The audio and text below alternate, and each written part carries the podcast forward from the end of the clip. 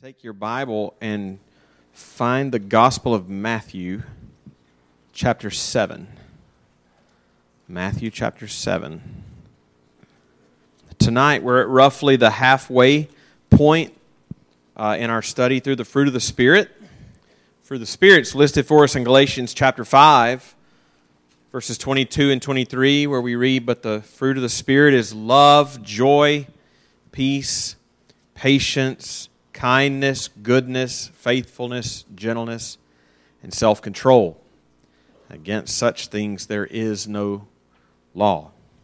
And with the help of Riley and Carrie, we've already thought about the first few aspects of the fruit of the Spirit listed there. Riley taught on joy, Carrie taught on peace. And I really appreciate the insights that they've given so far. Look forward to hearing them again. And I've, I've taught on love and patience, which brings us tonight to the fifth aspect of the fruit of the Spirit that we're going to think about, which is kindness. Kindness. In all of these aspects of the fruit of the Spirit, we've tried to give careful attention to what those particular aspects look like in the life and in the teachings of Jesus. Because as we've noted many times, um, since the Holy Spirit's role uh, in our lives, in the life of a believer, since his role in us is to glorify Christ in us. And that's what, that's what Jesus said in John 16. When the Helper comes, he will glorify me uh, because he will take what is mine and give it to you. So when the Holy Spirit is in us at work, He is in uh, He is at work in our lives to glorify Jesus in us, and which means that uh, all when He produces the fruit of the Spirit in us, all the aspects of the fruit uh, that the Spirit will put in us, if it's from the Spirit, will look like Jesus. Um, the Spirit work in us is not just to bring us to repentance of our sins and trust in the Lord Jesus Christ. And His work in us is not just to keep us persevering to the end in that repentance and faith, but all the while, from the beginning to the end, is to work in us, work in our hearts and in our minds and in our um, our speech to to uh, and, and, through the means of grace that we use um, to produce the character of Christ in us so that as time goes by, we think and we speak and we act um, more like Christ than, than we used to. I mentioned there just on the means of grace, use it, making use of the means of grace. Um, just a little time out for a little commercial.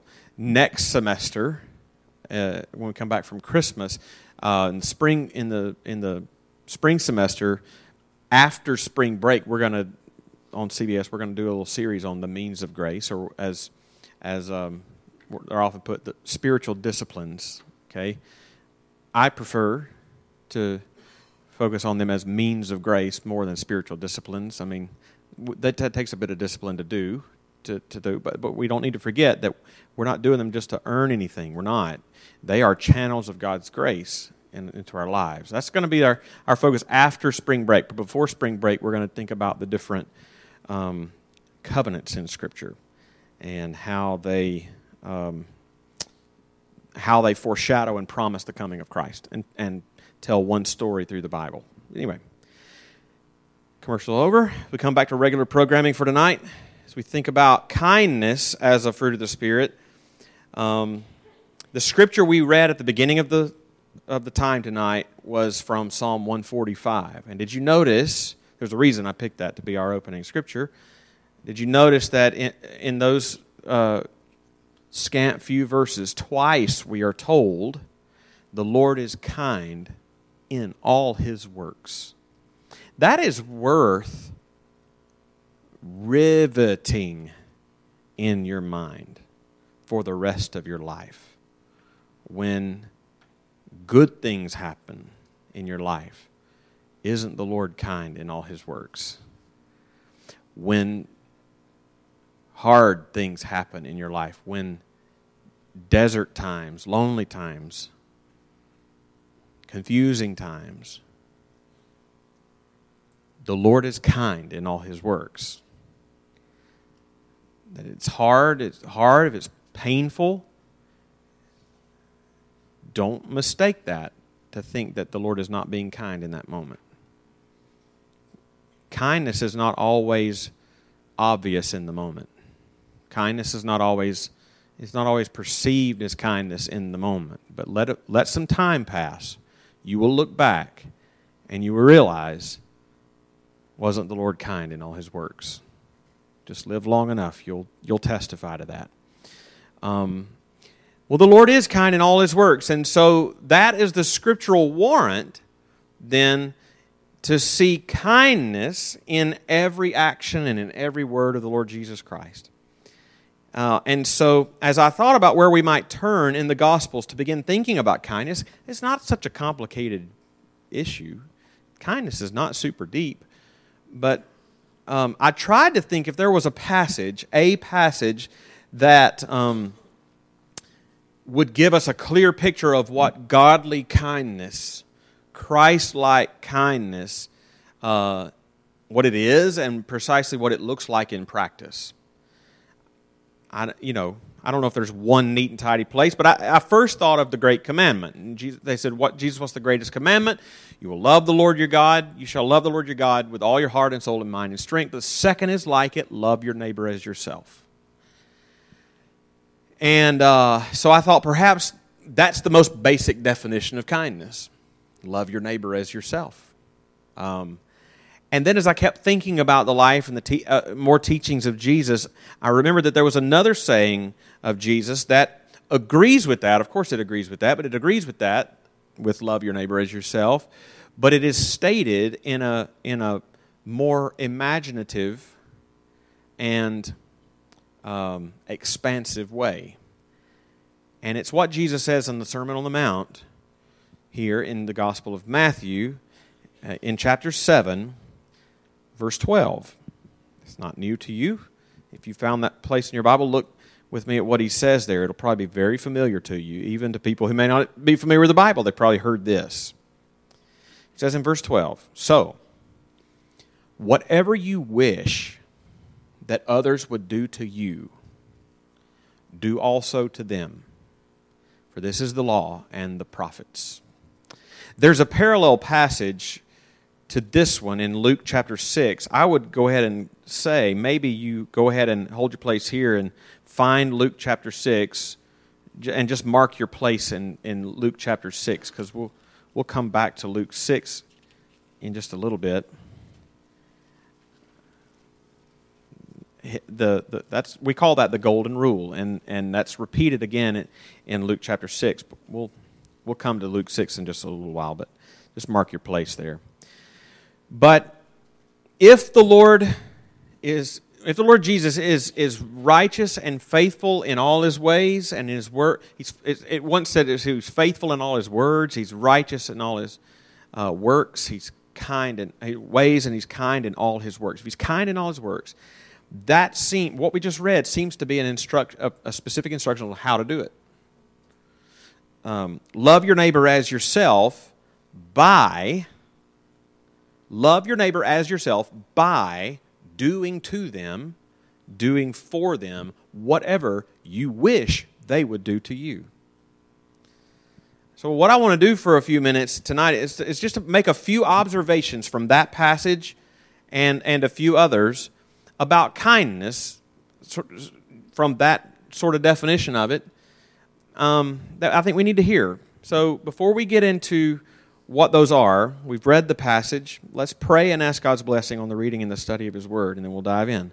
Oh Lord, what we just read from Matthew chapter 7, verse 12, and what we're going to read in Luke chapter 6, what we're going to read, goodness, and a lot of other in, in Ephesians 2 and Colossians 1 and 2 Thessalonians 3, Philippians 2. So many passages we're going to think about tonight.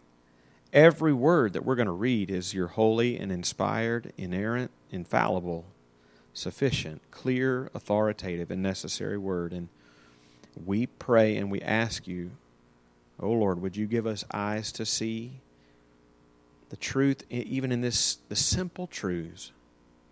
Would you give us eyes to see? Would you give us uh, minds to understand, maybe to, to think about in a fresh, clear way, even if it's things we've thought about before, and most likely it will be. Would you, Lord, would you help those, those things land on us a little differently tonight? And would you give us hearts to embrace these things? Would you give us wills to obey what it admonishes us to do? Would you give us ears to hear all of us? Give me the help that I need to teach. And I ask in Jesus' name. Amen. All right, there's several observations that I want to make about kindness. Kindness, if practiced in the way that that is laid out, that we just read, several things about it that we need to just highlight uh, and let it admonish us a little bit. There are several, so I'm, I'm going to try to make, go, get through them quickly. And the first observation is this kindness is intentional. Kindness is intentional. Think again about think again about um, that verse that has come down to us as the golden rule, and just just think again about how um, active and how intentional it sounds whatever you wish, whatever you wish that others would do to you, do also to them. Um, we often shortchange the golden rule the way it's often used. Parents are most guilty of it. We often just use and, and make use of the negative side of it. We would say, you know, like, well, don't do that to them if you don't want them to do it to you. You know, that kind of thing. As true as that is, it's really only half true. It's the lazy true. Um, because Jesus doesn't state it negatively like that. Don't do that if you don't want. He states it positively. And it takes effort, a lot of effort to do it the way that Jesus said to do it. Whatever you wish that others would do to you, do also. Uh, what, before we even get that part, whatever you wish that others would do to you, that requires that you sit down and think about it. like, it can be small, it can be big. I wish that people would speak the truth to me when they speak to me. So I'm going to speak the truth to people. Um, in a time of need, financial need, any kind of need. I wish, I might wish that somebody would help me in some way. Be it financial help, be it words of comfort, be it whatever it may be. So, before someone even asks me today, I'm going to be, uh, I'm going to be maybe an anonymous or I'm going to be an unexpected blessing to somebody else. Because I wish somebody would do that to me. Jesus says, whatever you wish. Use your imagination, in other words. You could come up with some crazy thing. I wish somebody would do that. Well, then be crazy and do that to somebody else. Sit and scheme about it. Sit and think about what would be a blessing to you and scheme about how to be that for somebody else. I'm not, I mean, that's just exactly what Jesus had to do. He used the word wish. What a way to spend your time. Like, that's way better than thumbing through Instagram or anything.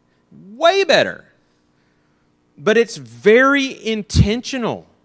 Christ like kindness in the way that he says it there is very intentional. You read just it's just a snippet from the life of Jesus, but we, I read this earlier this week in Mark chapter 1, for example. Mark chapter 1, Jesus is talking about Jesus, he, he taught he taught in the synagogues. Oh, he teaches like one with authority. The whole point is the authority of Jesus.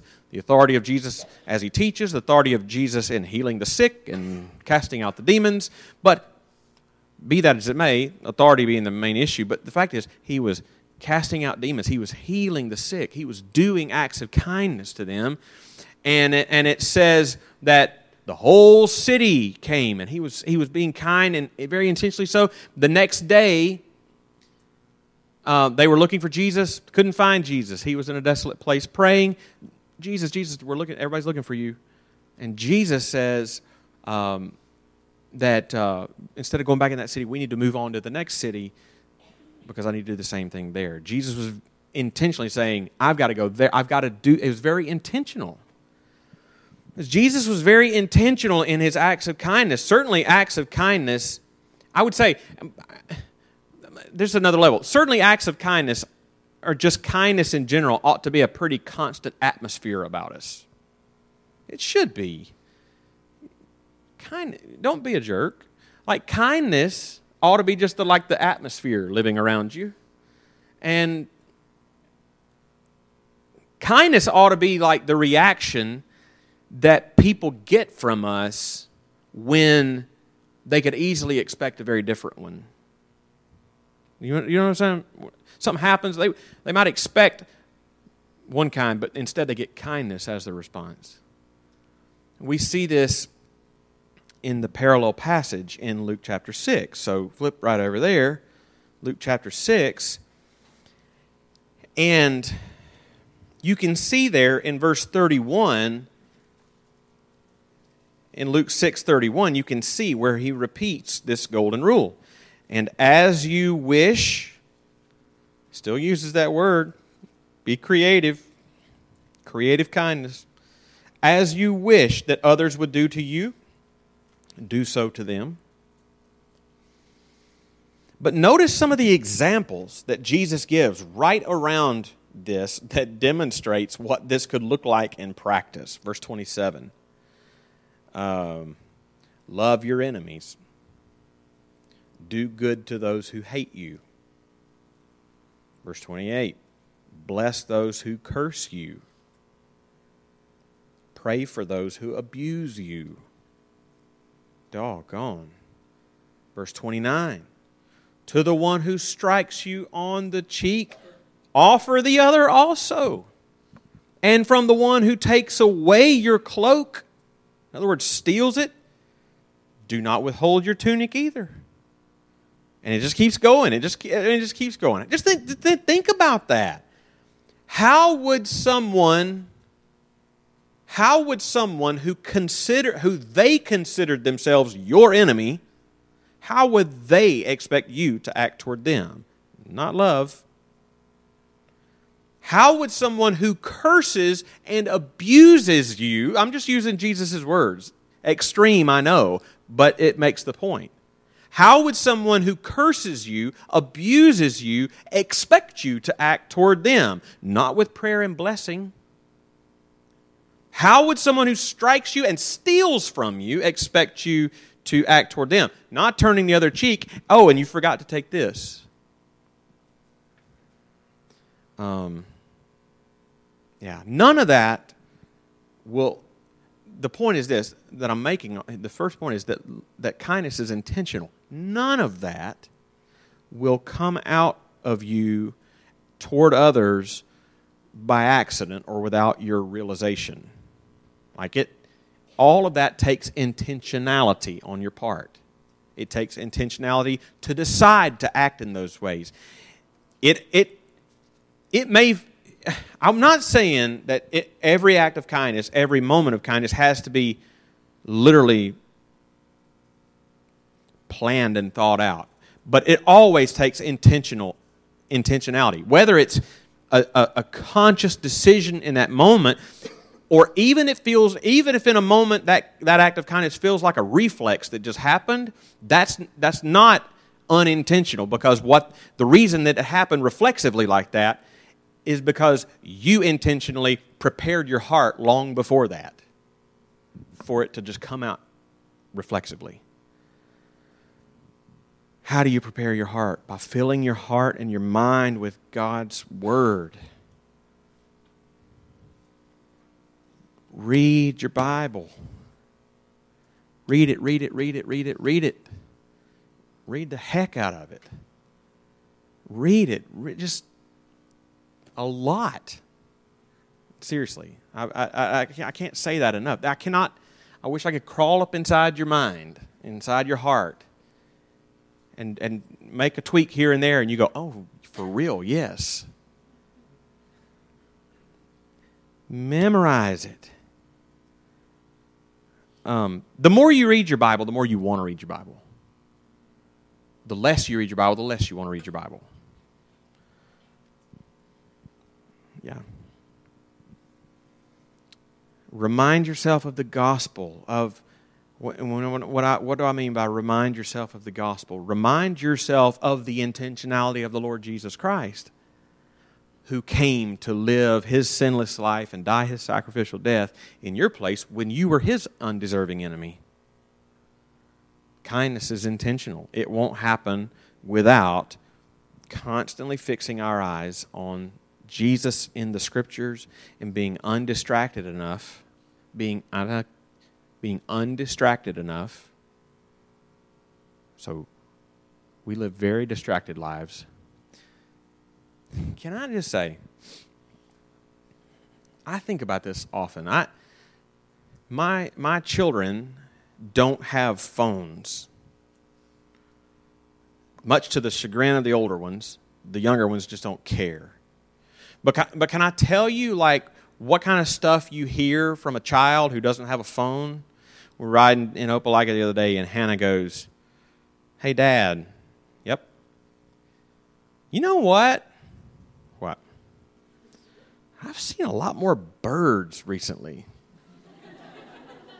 I was like, Really? I hadn't. But you just totally undistracted. What do you do when you're not distracted by anything? There's a lot of birds out here. I mean, like, like they just we are so distracted. But but be root out the distractions in your life and and and and be undistracted enough to be aware of other people and certainly their needs. Their needs and the opportunities around you that are around you all the time to do to them what you wish others would do to you. And that leads to a similar observation about kindness. It's not just intentional, kindness, Christ like kindness, is selfless. It's selfless. If you're still in Luke chapter 6, look at how Jesus similarly continues after verse 31. Now, verse 31 is the golden rule. As you wish others would do to you, do so to them. So, like, look with me beginning in verse 32. We'll read to the first part of verse 35. If you love those who love you, what benefit is that to you? For even sinners love those who love them. And if you do good to those who do good to you, what benefit is that to you? For even sinners do the same. And if you lend to those from whom you expect to receive, what credit is that to you? Even sinners lend to sinners and get back the same amount. But love your enemies, do and do good and lend and expect nothing in return. We'll stop there. Jesus calls us to show kindness without any thought to ourselves. Um, we we're he in in in the golden rule kindness of Jesus, we love even when we don't expect to be loved back. We do good to others even when there is no expectation of, be, of the good being returned to us. We lend even when we don't expect repayment. That's who does that? Why would anyone do that? Well, for the Christian, we have all the reason in the world. And I'm not, I can't say I'm always I'm I, I, I'm always like this, but I it is it is uh, it's beautiful to me, and I see the reason. Christians have all the reason in the world. Um, Jesus says it's not just how much we've already been given in Christ, but Jesus says there in verse 35 that if we're kind in this way here and now, your reward will be great, and you will be sons of the Most High, for He is kind to the ungrateful and the evil. He tells us He's not, when I say selfless, I mean, the, look, what's the commonality? What's the commonality in all those examples that Jesus gave in verses 32 to 35. They're all very this worldly. Um, He's not saying, when he says, don't expect love, to, even when if you're not loved back, even if they, the good is not returned to you, even if um, they don't pay you back, that is all very much looking for your, your reward here and now from what you can get from other people. And Jesus doesn't say don't don't eh, don't seek reward. Just don't seek reward like that. That's a paltry reward. He says, you know, that it's a paltry reward just from loving people who love you. Because if that's the only people we love, we're just loving ourselves. It's ugly. We don't don't do good to only those who do good to you. Lend only those who. Why does Jesus rep- commend that kind of selfless kindness? Because according to his words, if you look more carefully at that last verse, not just because we're going to get reward in heaven, but he said he also says, essentially, this kind we are we are never more like him than when we are selflessly kind to others, because it says he for he is kind to the ungrateful and the evil. So Jesus did tell us in Luke 9:23 that if anyone would come after him, let him deny himself and take up his cross and follow. To deny yourself is to deny yourself. Period. How do you deny yourself? You trust the providence of God over our lives. We are, uh, rejoice in the gospel of free salvation. To, that's how you consider others more significant than yourselves. Forget about yourself altogether. Humility is not thinking meanly of yourself. Humility is not thinking of yourself at all. That's at the root of selfless kindness. We, of all people, can forget about ourselves in kindness. We can afford, we can afford, happily afford, to forget about ourselves altogether in kindness because we know that God never forgets about us. And he promises to reward those who follow Christ in selfless kindness. Another similar observation to this one about Christ like kindness is that it is sacrificial.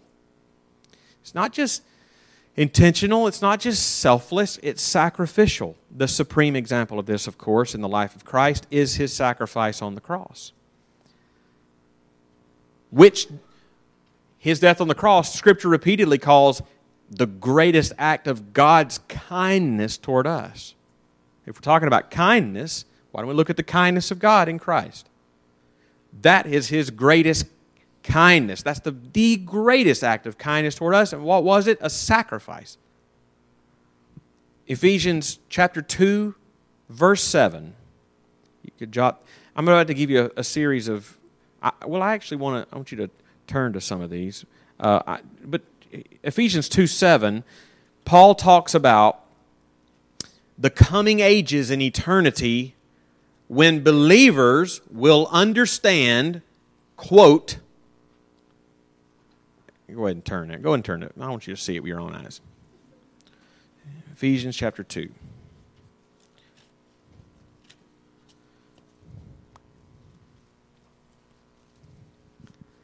So, Ephesians 2 7 Paul is talking about the coming ages in eternity when believers, when God will show and believers will finally understand more fully, to use Paul's words, quote, the immeasurable riches of his grace in kindness toward us in Christ Jesus. What is that talking about? How was his kindness shown to us? In his sacrificial life and death for us. And I want to explore that just a little bit. We're talking about in the coming ages, in the coming ages, we will understand that more and more. The understand what? The immeasurable riches of his grace in kindness. Why in eternity will we understand the immeasurable riches of his grace and kindness more than we do now? I believe because then we will see the glory of God in all his brilliance. And that will do two things at least. One, then and only then will we understand just how filthily and scandalously sinful we were. And two, then and only then will we fully understand how low Jesus stooped for our salvation. And the kindness shown in his suffering for wretchedly undeserving sinners will indeed be seen clearly as nothing but immeasurably rich grace in kindness. Our kindness in the world is somehow and to some extent finitely to mirror that version of kindness which means it will it must include in us a willing a willingness to suffer a willingness to sacrifice in order to show kindness to somebody else. Whether that means you you sacrifice uh, comforts and familiar faces here and familiar places here because you sense a call of God to leave here and go somewhere else in the world to show kindness by taking the gospel to people who've never heard.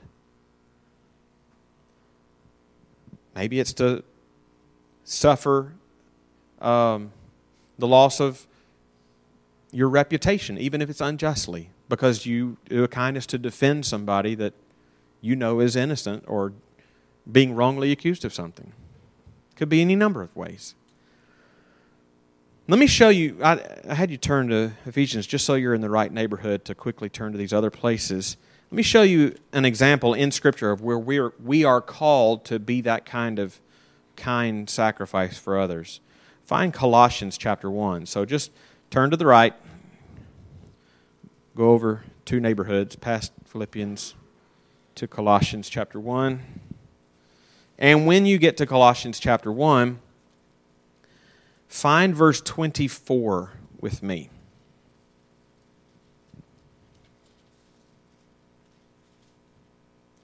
And Paul says, this we're going to need to think just a little bit, guys, on this one, but I'm going somewhere with this.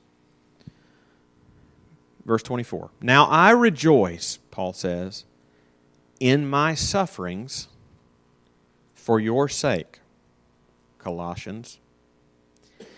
And in my flesh, I am filling up what is lacking in Christ's afflictions for the sake of his body, the church. Now, I want to zoom in on and explore what in the world does he mean by what is lacking in Christ's afflictions? Because that sounds, I don't know, not right? What does he mean?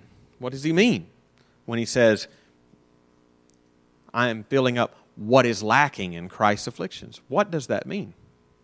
Only two other times in the New Testament does Paul use that Greek word that's translated what is lacking. What is lacking. That, that is an English translation of, a, of one Greek word. Only two other times in the New Testament, besides this place, does he use that word. And I want us to see where he uses those words. So, uh, turn right, maybe just a couple of pages in, in my Bible, to 1 Thessalonians chapter 3.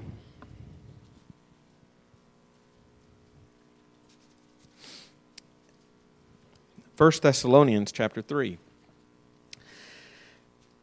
And I want us to read verses 9 and 10.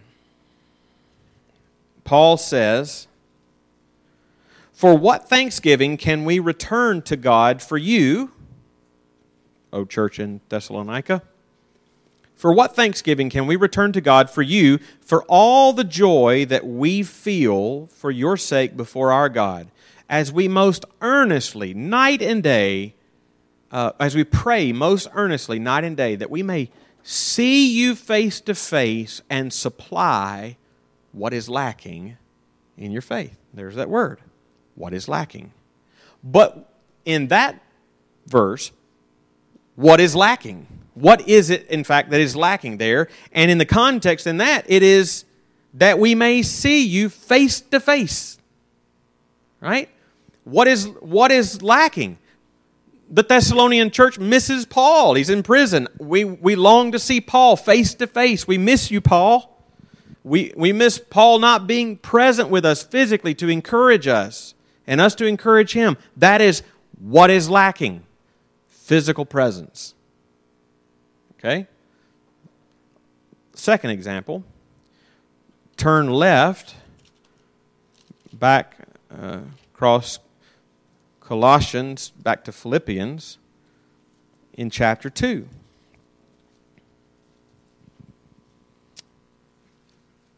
Philippians, Philippians chapter 2. Now, the, the phrase is going to be there in verse 30 at the very end of the, pa- uh, the chapter, but I want to I want to I'm going to read beginning in verse 25 just to get so you understand what's going on.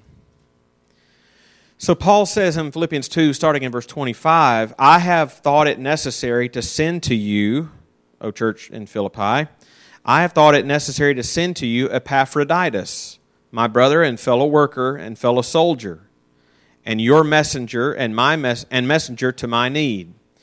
For he, Epaphroditus, has been longing for you all and has been distressed because you heard that he was ill, he was sick. Indeed, he was sick, near to death. But God had mercy on him, and not only on him, but on me also, lest I should have sorrow upon sorrow. I am the more eager to send him, to send Epaphroditus to you. Therefore, that you may rejoice at seeing him again and that I may be less anxious. So receive him in the Lord with all joy, and honor such men, for he nearly died for the work of Christ, risking his own life to complete what was lacking in your service to me. Well, there it is again. What was lacking? But in that passage, what was lacking? The, the Philippian church not seeing Epaphroditus face to face. Like, because he had been sick. They had been concerned. He couldn't come. He nearly died. Now he's well again. I'm going to send him to you, and you're going to see him. You're going to love him coming. He's going to be face to face, and it's going to supply what's lacking, which is a physical encounter with the one you miss. Now, take that idea, turn right, back to Colossians chapter 1, verse 24. We're back to home base. And Colossians 1 24 Paul says, In my flesh, in my flesh, I am filling up what is lacking in Christ's afflictions. Which means, based on what he means every other time he says that, Paul is saying his, Paul's suffering in the world is a physical representation to the watching world of the suffering of Christ. They will be, people will be reminded of the suffering of Christ for sinners. They will be reminded of the suffering of Christ through seeing Paul's, coming face to face with Paul's physical suffering for the sake of Christ.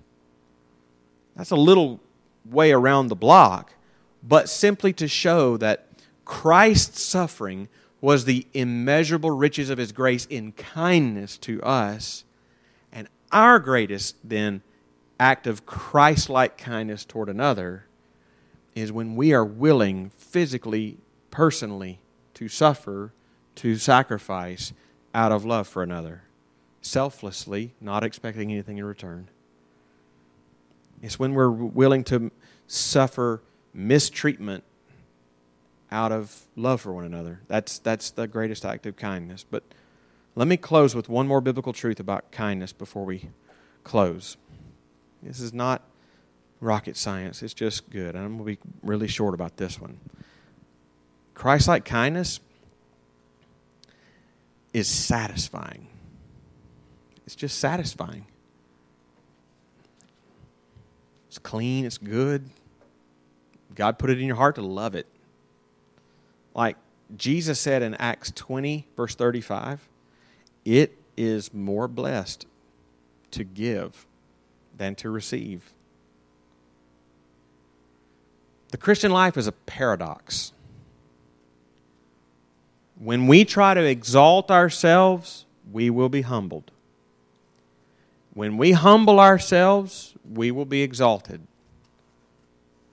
The way up is down, the way down is up. The first will be last, the last will be first. The most satisfying life is a life being poured out for other people. Can I just say that I, I see that, that, that, what I just said, is, can be multiplied in a thousand different ways big ways, tiny ways. One way, I'm going to step out of kindness for just a second because that that no, I'm not stepping out of kindness. I'm thinking about it. People who people who bounce from church to church to church to church. Okay?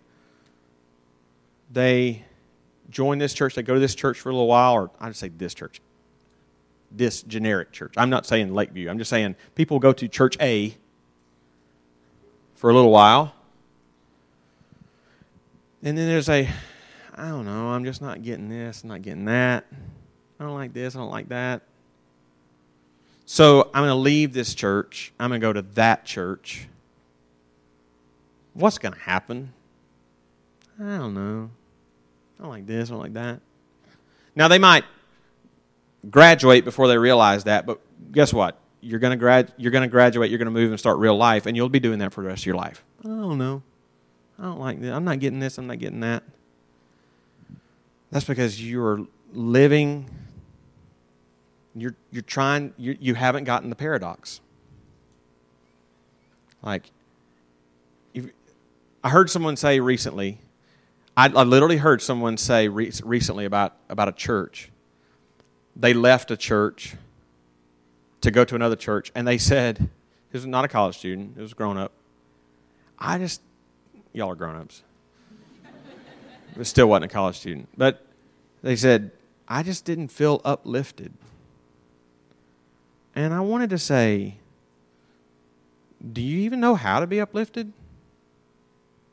Because in the Christian life, the way to be uplifted is to spend your life trying to uplift other people. Because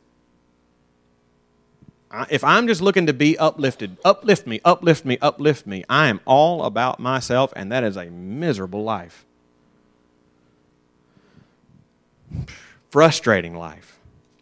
The most satisfying life is a life spent being poured out for other people. Whatever you wish that others would do to you, do also to them. You want to be uplifted? Uplift other people. Spend your life for them.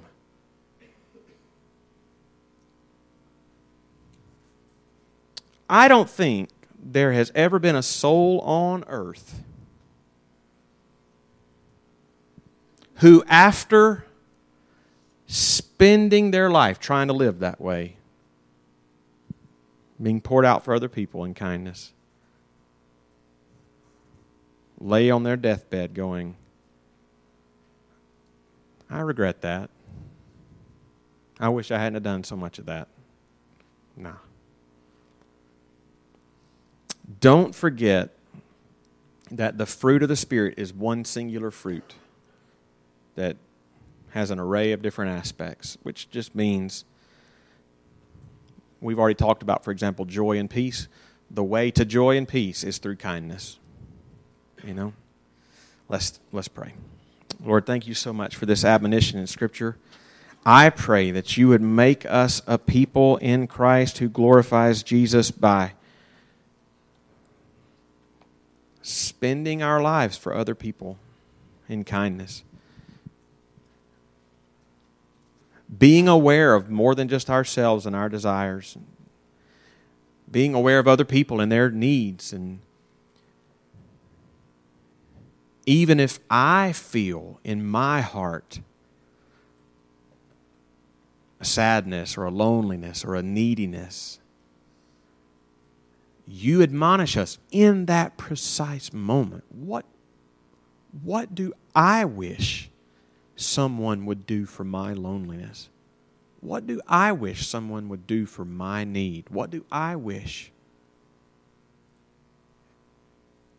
And then to get up and do that for somebody else. And in so doing, you meet our need. Lord, help us to be that kind of people for Jesus' sake in this world. I pray it in Jesus' name. Amen.